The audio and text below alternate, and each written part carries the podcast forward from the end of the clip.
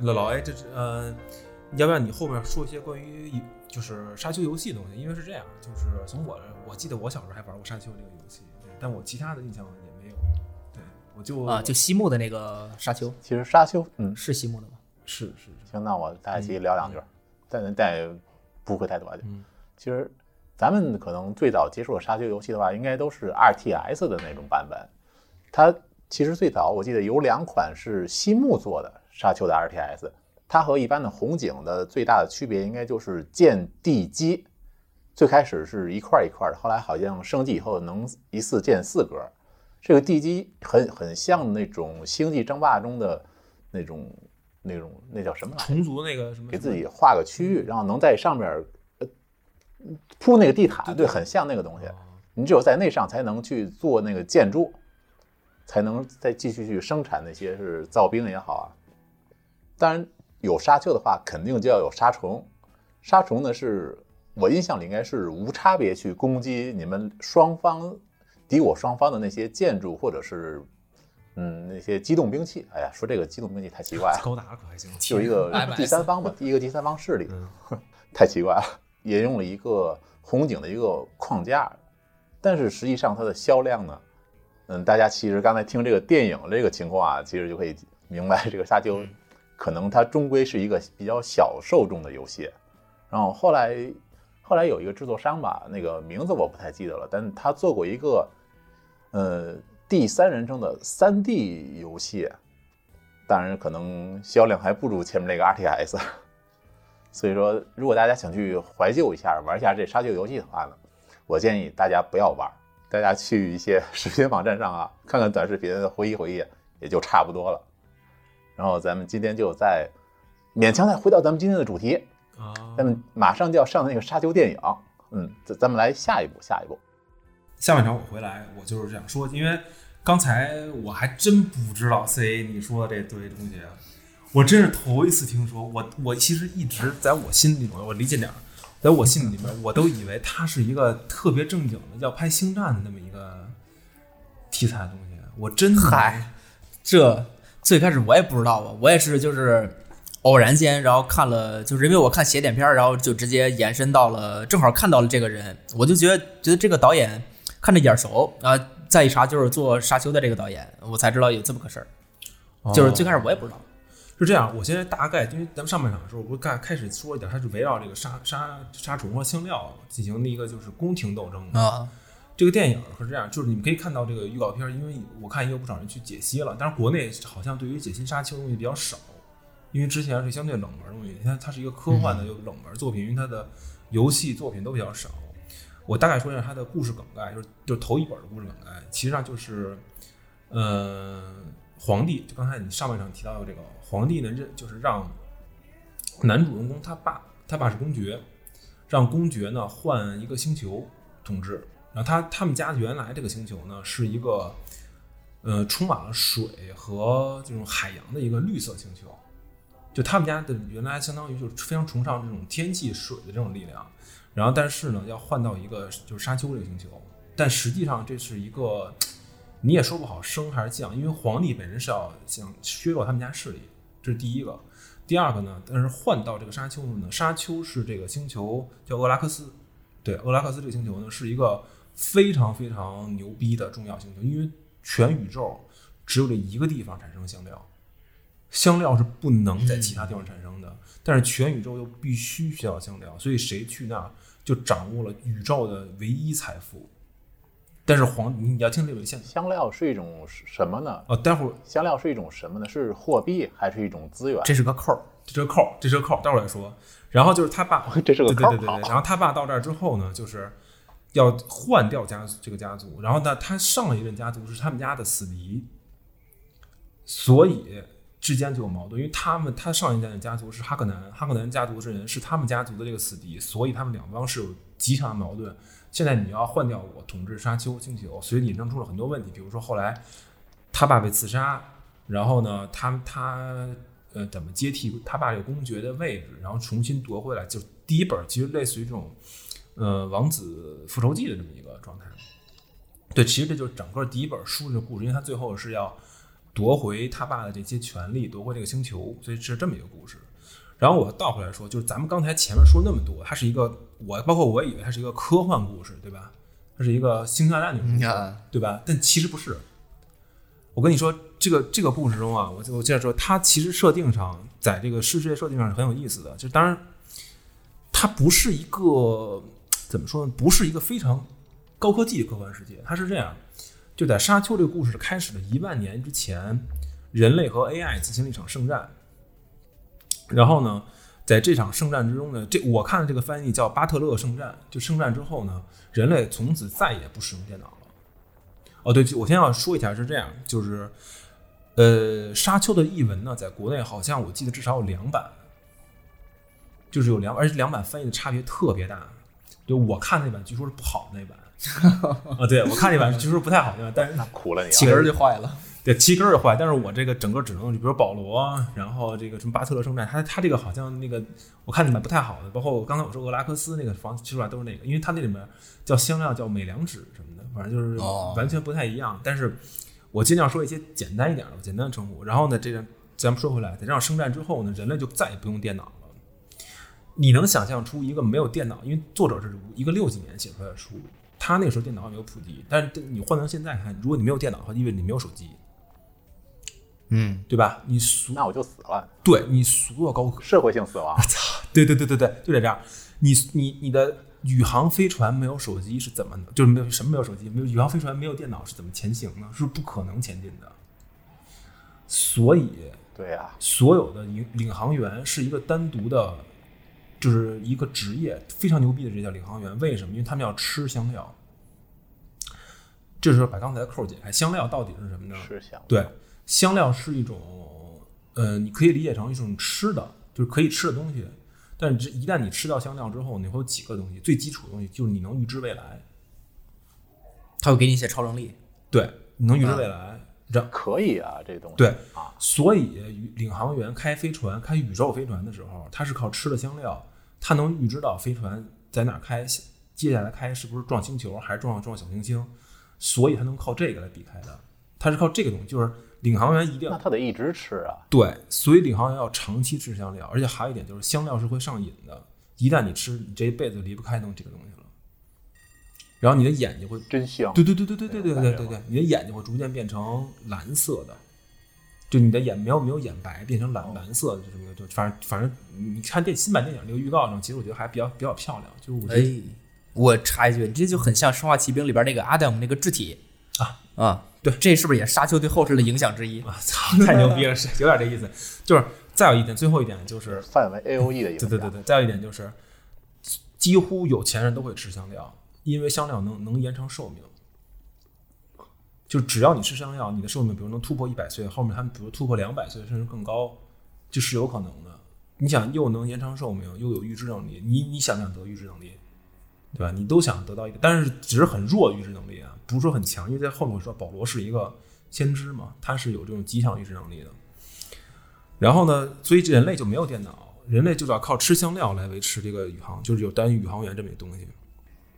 所以大家就直接退回到中世纪，就你可以理解成他们有宇航飞船，有高高科技工厂，但是没有电脑，就回到中世纪。而且里面很几个很很有意思的设定，就是。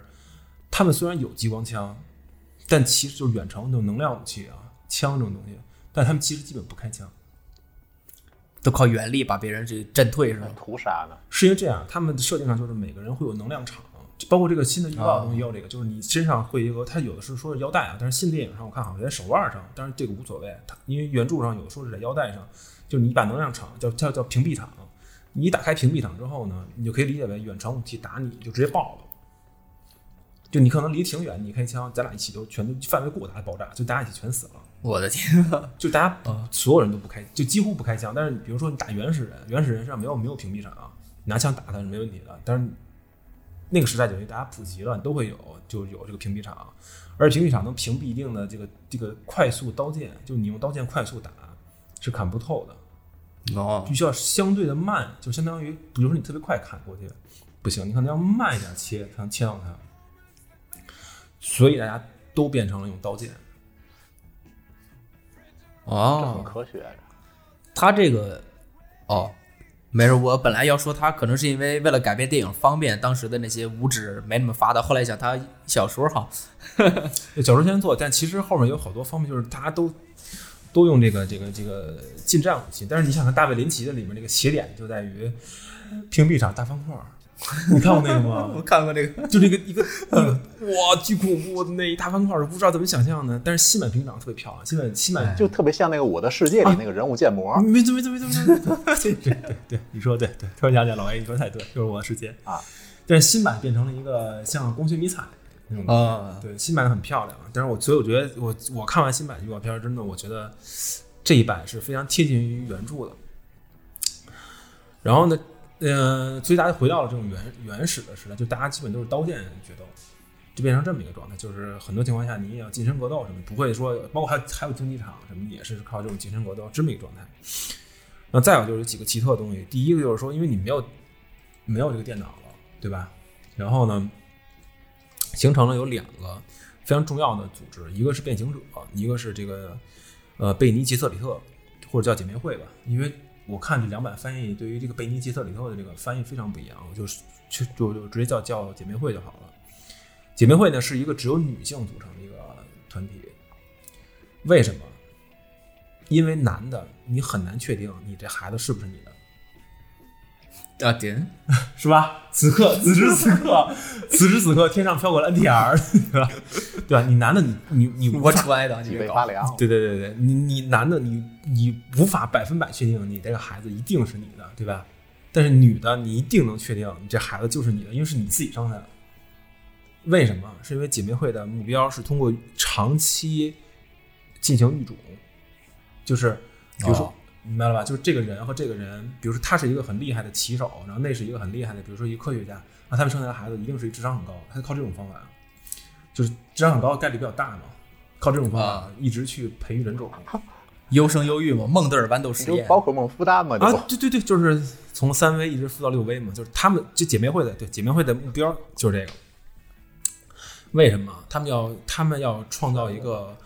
奎德哈德拉克好像知道这个名字非常不好念啊，就是因为再加上翻译问题，就我就说叫预言之子，就是姐妹会的这个成员呢，天生有两个特别厉害的东西，第一个呢就是 R 十八，就是他们的那个方面非常厉害，对，因为再说出来就电台不能播了，了不起了不起，对，因为因为为什么？因为他们很多情况下不是结通过结婚拿到的这个，明白吧？他们很多是通过特殊方法获得这个育种的机会，所以他们那个那个 R 十八方面非常厉害。然后第二个呢，就是他们，他们就是体术，对不对？啊，是是，非常强。我操，是体术！你这么一说，对吧？对，是体术，我他妈没反应过来。对，然后第二个呢，其实就是姐妹会的成员多少不用吃香料也会预言能力，就是相当于也有。然后他他们的目标就是创造一个就是预言之子，是男性也会预言，就是先知啊。这就是通过孵蛋继承技能，对，但是他们是严格禁止，对，操，他们是严格严肃点，对对对，严肃点，他们是严格禁止生下一个有男性会监制的，这个是不允许的。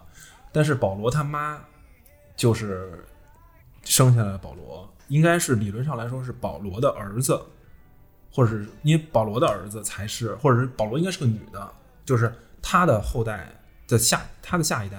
是这个预言之子，他这一代应该还是普通人，得他下一代才是。但是呢，他妈非常喜欢，就是保罗，就是雷托，就是他爸，所以就替他生下了一个预言之子。对，因为而且他妈不是雷，就是他妈和他爸没结婚，他爸是侧室，因为要保留这个，就是叫保罗雷托没有结婚的这么一个空位，这样为家族。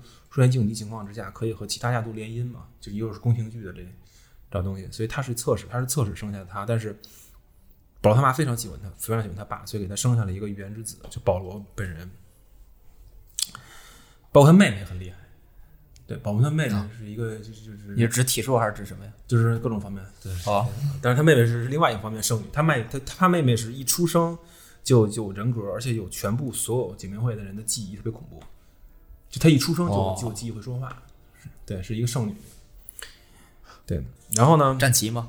啊，怎么回事？操！再说他妈杀人了，再再说杀人了，然后感觉心好累啊。对对，然后第二波呢是这个，第二波呢是变形者。变形者在头几本中出现的非常少。就变形者是这样的，他们是没有固定形态，就是你可以理解成他们就嗯，他们想变谁就变谁。啊，百变怪百变怪，哎，T 一千，嗯，对对，操，百变怪很牛逼，说的很正，就是 T 以前也行，反正就是他他能变成任何想变的人，不论男女。但是百变怪都是就是百变怪，就是变形者全是骡子，他们不能他们不能繁殖。对，然后他们呢，在前几本书里面说呢，那还真是百变怪。操，还真是，这么说还真是百变怪不如百变怪，好，好像还真是。然后呢，他们是开始说说说他们是从罐儿里就培养罐儿里生出来的，但是后来好像在博士，就是我记得我看看到第五本的时候，意思就是不是，就是他们所谓的罐儿是就比较那什么，对，罐儿是用人改造出来的，可能是，反正他们是用特殊方法繁育出来的，只有贵族才有繁殖能力。就是变形者非常恐怖。再有一个变形者一个很重要技术，就是变形者能够生产死灵，就他们能把死人通过克隆技术复就是复活，然后并且拥有前世的这个可以让他拥有前世的记忆，但也可以不用。这是一个后面非常重要的梗，因为这本书中真正的主人公其实不是保罗，保罗的保罗的后面就没有他了，因为他这个这个小说是一个跨五千年的超长篇小说。都是你说这儿，我查一下，就是把死人克隆复活变成士兵，可以这么理解吗？可以这么理解，这这个桥段在那个《冲梦》里也有，啊，《冲梦》第三部《火星战记》里边有这个情节。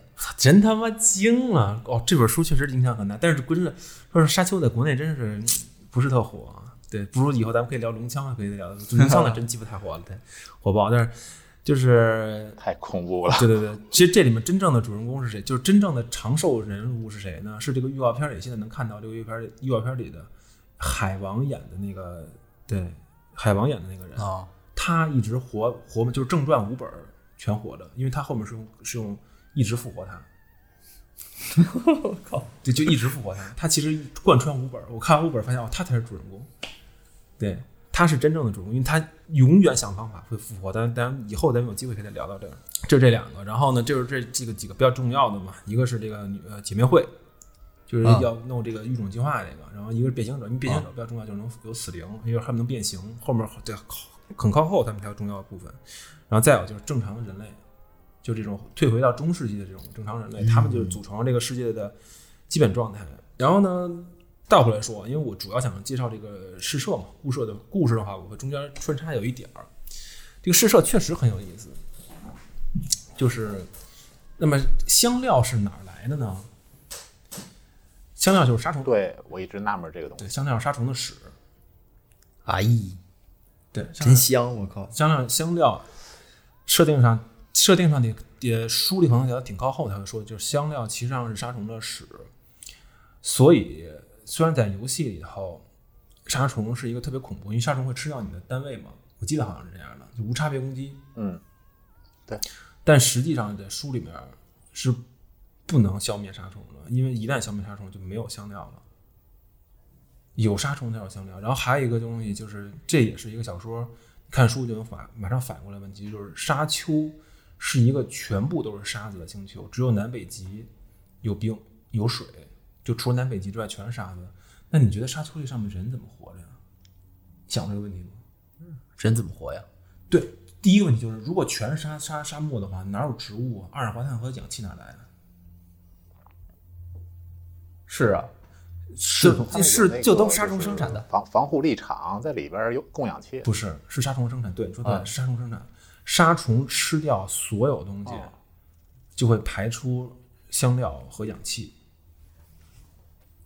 哇，那就是屁和屎了。对，就杀虫放的屁和杀虫拉的屎，就这个星球最重要的东西。哎呦我去！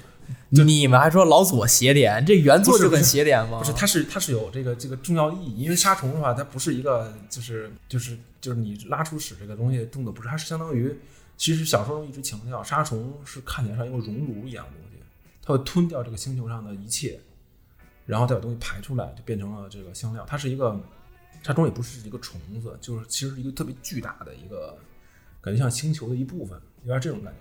其实好像他没有明说啊，因为我没看过前传，因为前传好像是没有国内译本的，好像大概意思就是说，嗯，就是包括这个里面的原住民弗雷曼人什么，都是后面移民移民过来的，对，是这么一个状态。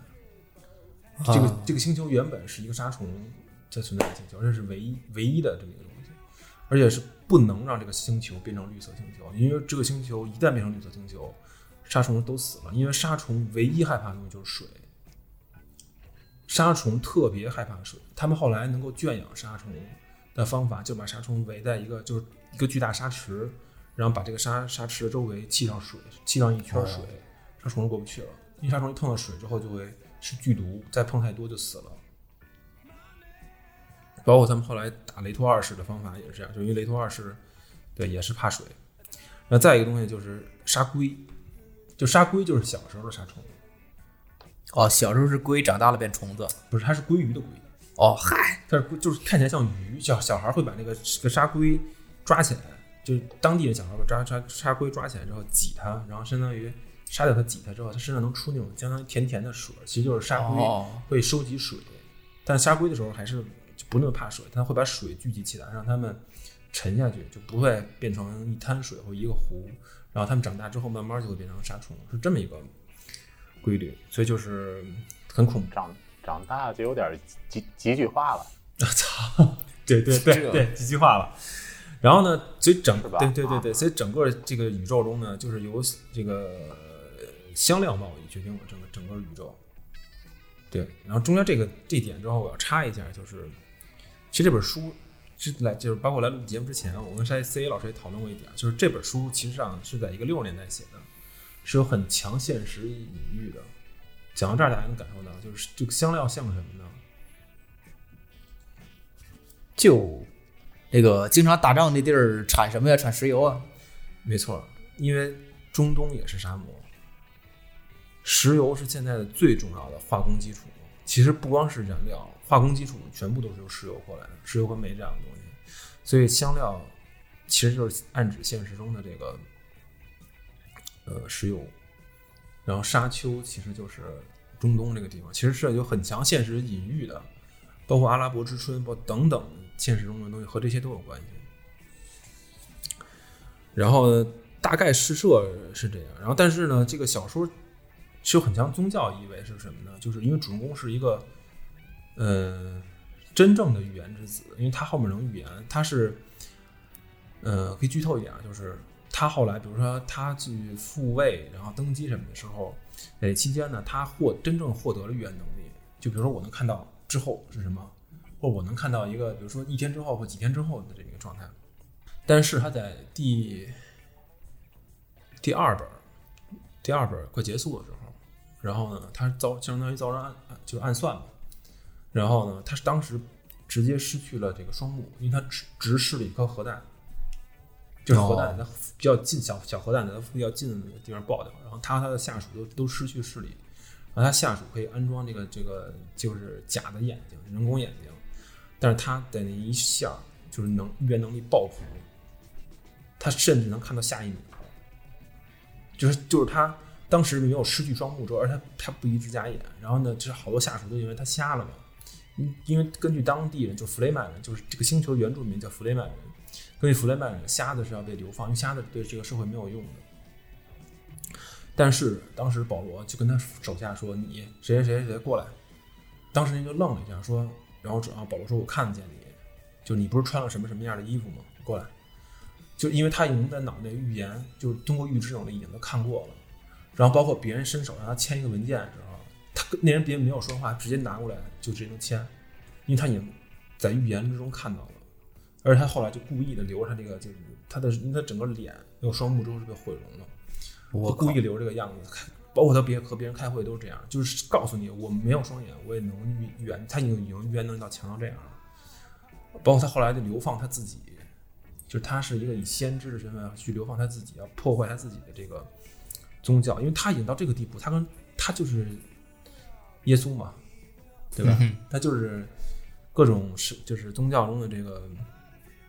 先知已经到这个程度了，他就是一个宗教的教宗。后来很大程度上，他也和教宗就是和这个绑定在一起的。但是他后来要流放他自己，要破坏他这个宗教的事情。这其实前两本呢，就讲他这个复仇和复仇相关，复仇，然后呃，他怎么当上皇位，然后当上皇位之后呢，后来会涉及到就是很多人要破坏他这个。对，因为当时他敌对家族哈克南家族还没有就是完全衰落的，还有种种问题，包括他后来有孩子的这个这个事情，因为他和嗯他老婆不是他的妻子，就给他生孩子的人不是他妻子，他妻子是是帝是皇帝的女儿，但是他有一个要求，就是皇帝的女儿不允许生生孩子，就他特别厌恶皇帝这这边，然后他就他也不会他也不会允许，就是。他他就是他妻子生下一个孩子，然后他他真正的老婆是一个呃弗雷曼人，就就是对是这么一个关系。然后，嗯，他当时预言是他一定会他自己的预言，他会生下一个女儿，但实际上他生的是双胞胎。是这个逃出宿命轮回，对，生生的是生的是龙凤胎，就他只预言到了女儿，然后他那他在那一瞬间就知道他儿子一定是超越他的。就是他儿子是就是后面的就三四相当于三四本的这个主人公嘛，就是雷托二世，就用他用他爸的名字，就雷托二世，然后来命名他儿子。后面三四本就换成他的这个这个故事了。然后他就保罗在之后就把自己流放了，然后就成了这个相当于要干掉他自己的宗教这么一个状态。然后他妹妹是因为。他妹妹非常重要呢，是保罗。他妹妹是他妈在生他妹妹的的之前，就经过一个仪式成为圣母。然后呢，本身这个仪式呢是要吃要喝掉这个由杀虫身上提取出来的一种萃取物，就叫生命之水，喝了它。结果当时他因为他妹妹还没还没生出来，他在他妈肚子里就接受了这个生命之水啊，结果就直接变成了就是就没还没有出生变成圣母，特就是比他比保罗还要恐怖。就是他一出生就拥有前面这个育种计划的人所有人的所有记忆，他拥有一个千年的一个记忆，就是非常重要嘛，对，就是其实并不，其实并不那个，其实是一个很很正剧的这么一个东西，所以就是他们姐妹会并不是蜂巢思维，只有他自己有这些所有的记忆，对，就是他妹后来就变成了这样，变成更恐怖，他就他妹永远拥有这所有记忆，而且他也有语言能力，虽然没有没有他哥那么强。但他哥他也是有有语言能力的，就就是他们兄妹俩，然后之后呢，就是换成他的出生就是完全体，对他一出生相当于什么都知道，然后他小时候也不用学习，因为他因为他是有这么久，他就上万年记忆的时候，他是根本不用学习，他什么他什么都会，啊，多多省事儿，不用考试。调侃一下是这样的，那那肯定也是体术集大成了。嗯，我操。是是是是是，对，过于关注技术理论上肯定是这样，对对对，理论上对是这样的。然后呢，另外一个比较重要，就是这个海王演的这个人呢，叫邓肯，艾呃邓肯艾达荷，就简称邓肯吧。就邓肯这个人呢，其实，在故事一开始的时候就死了，因为保护保罗他们家的，其实就已经死了。后来就反复通过死灵技术复活他，包括后来他这个复活死灵还和他妹妹，就是和保罗的的妹妹结婚了。对，他好像没有留下。好像是没有留下孩子，对，不，我忘了是不是因为死灵的原因。然后到后来就到三四本之后换成他这个保罗的儿子，中间就比较有意思，就在哪儿呢？因为他儿子是一直没有接受试炼，就一直没有去相当于通过一个越过一个试炼，越过一个门槛儿，就会他爸这套预就就是预言能力。然后当时是由他保罗的妹妹是他什么？是他姑姑吗？好像是。你需要一个三姑六婆计算器。对，反对，这我不太行，对，我也不太行。反正就先说他是他姑吧。对，就反正就是他姑替他摄政，然后后来因为这个这个雷托二世和他妹妹一直遭人暗杀嘛，然后但是在就是比较靠后的时候，相当于他通过一些原因，这我就不说了，反正他后来也当皇帝了，但是他变成了超人，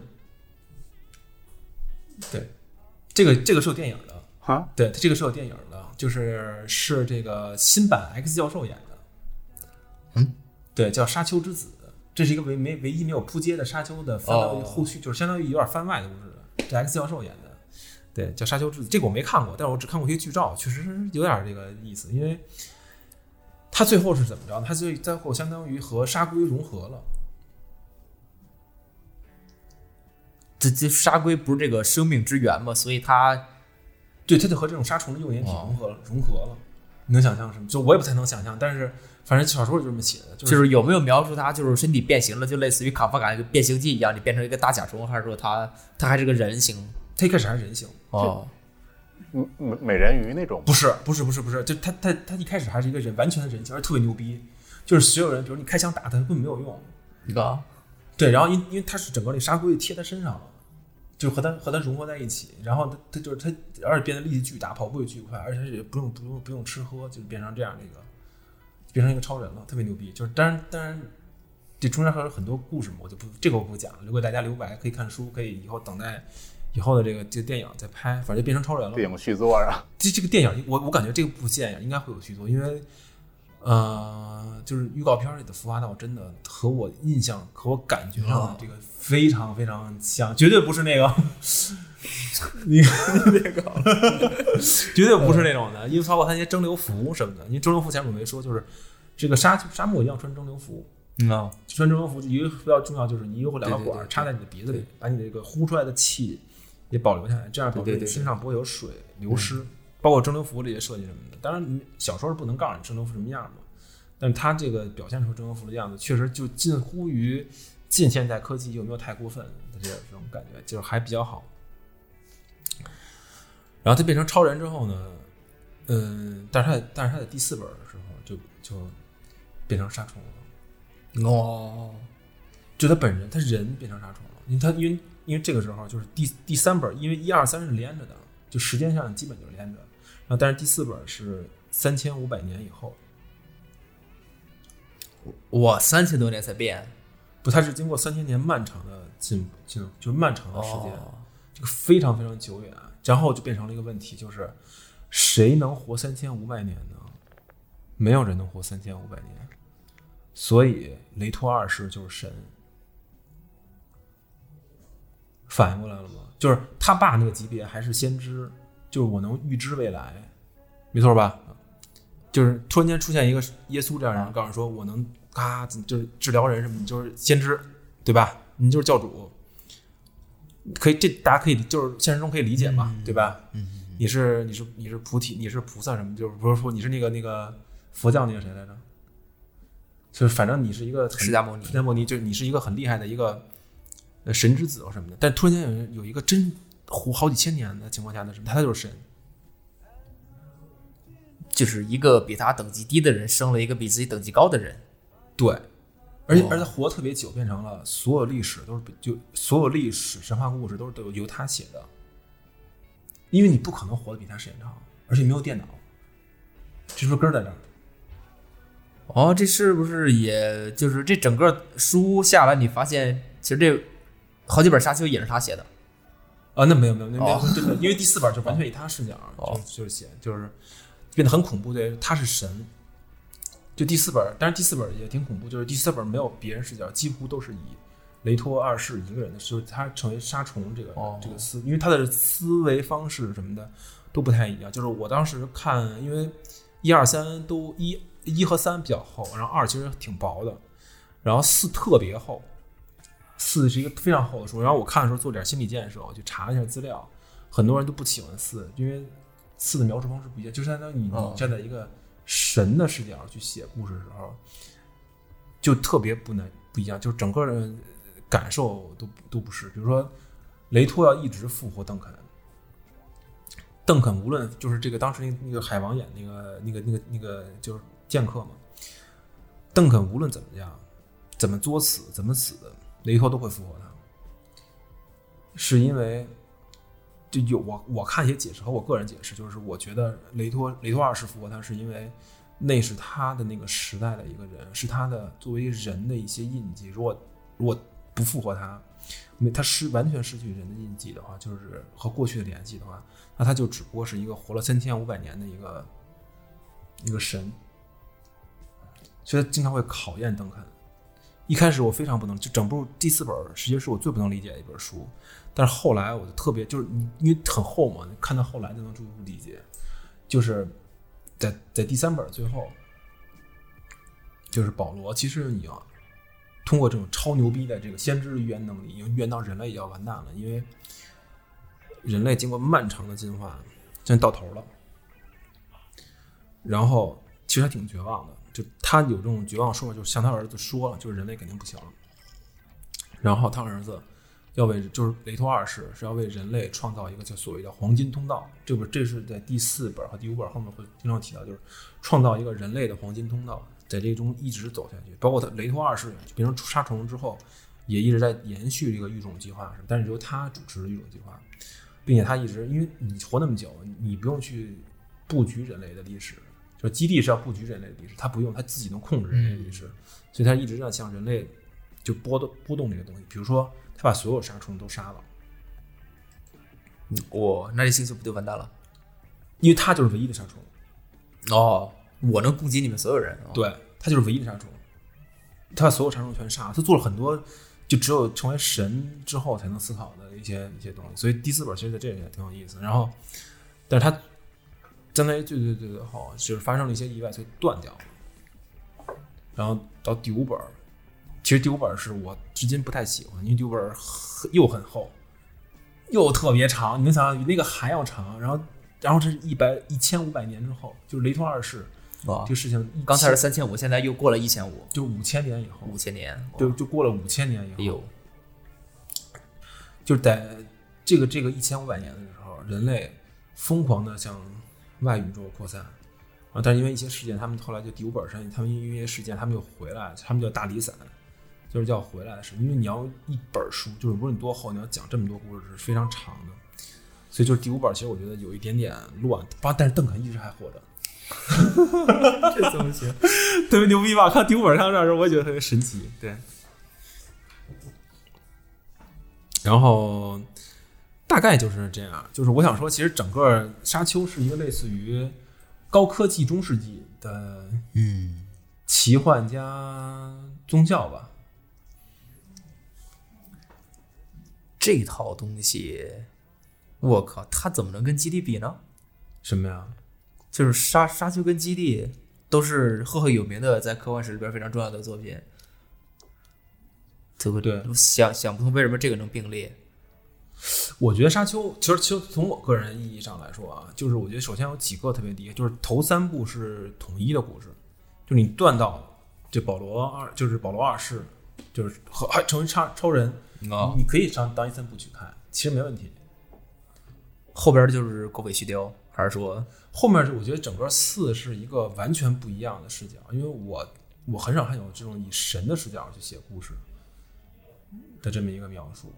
对，就是我就是觉得很难，因为它没有七情六欲，你知道吗？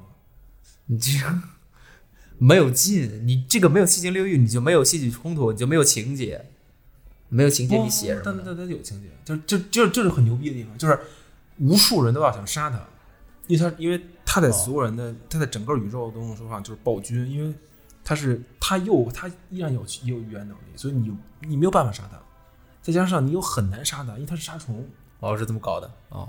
对吧？你不是说你这样啪给一刀捅死，你不可能，他那么大的躯体，你又不可能，你就不可能捅他一刀，根本不可能死，你都捅不到他。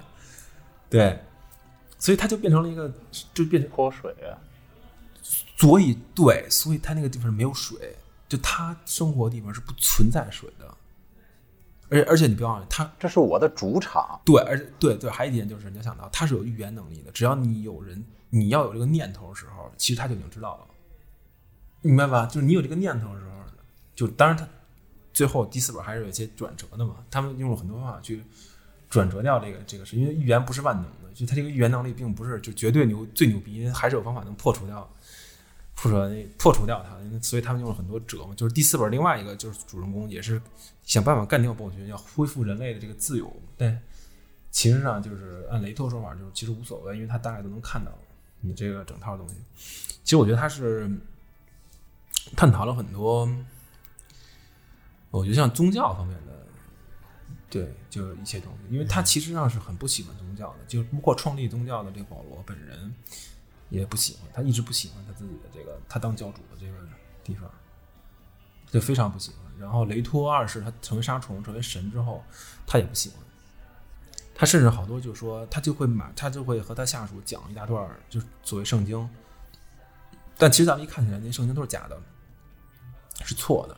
但是你想，过了好几千年的时候，不可能再记录真的，因为你没有电脑啊，嗯，对吧？你没有这种长久记忆的时候，他说什么就是什么。然后他就跟他下属说，他就说这是其实这个就说白了说这是我改过的，为什么？他说我为了适应大家这个新的宗教，我不需要你知道过去的这么这个东西。所以我觉得他也是做了一些创新，就是有机会咱们可以再讲基地。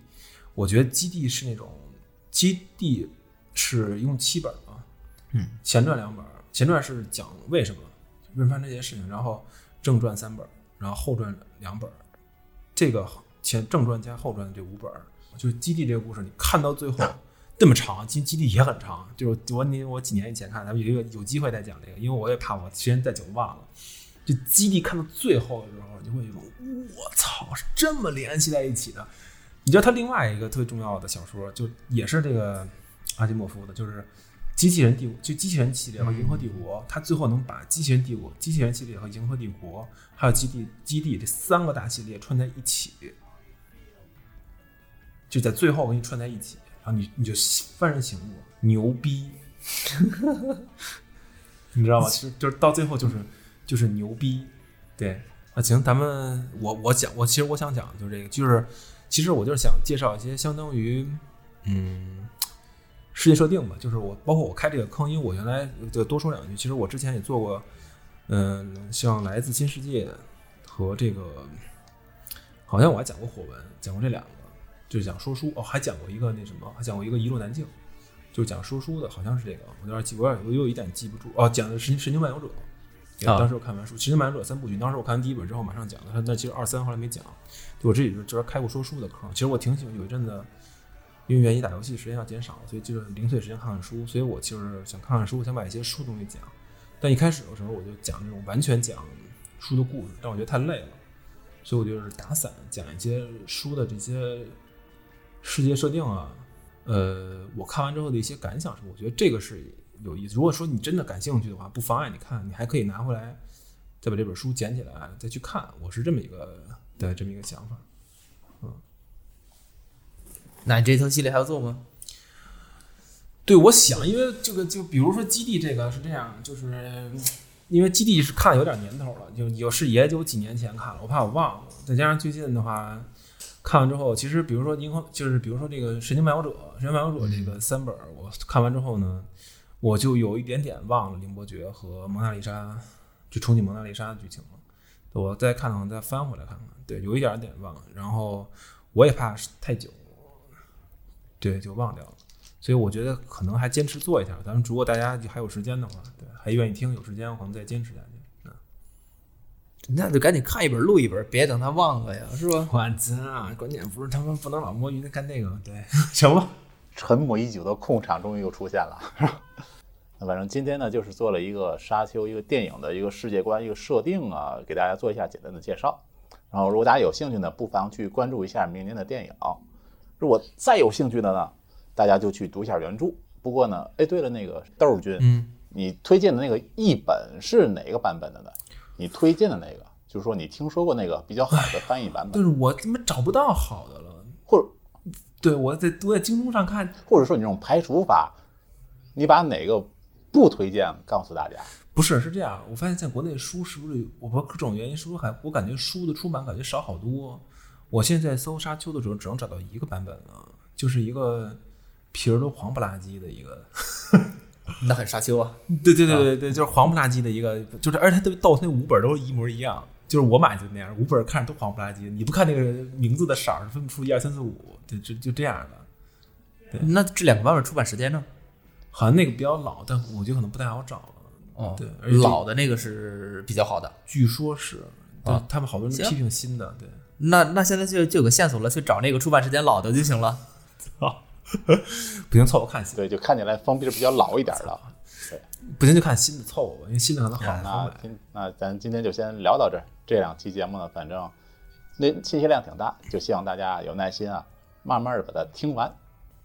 如果大家喜欢的话，咱们豆儿君啊、C 爷老师，咱们以后也会继续的做下去，确定吗？确定？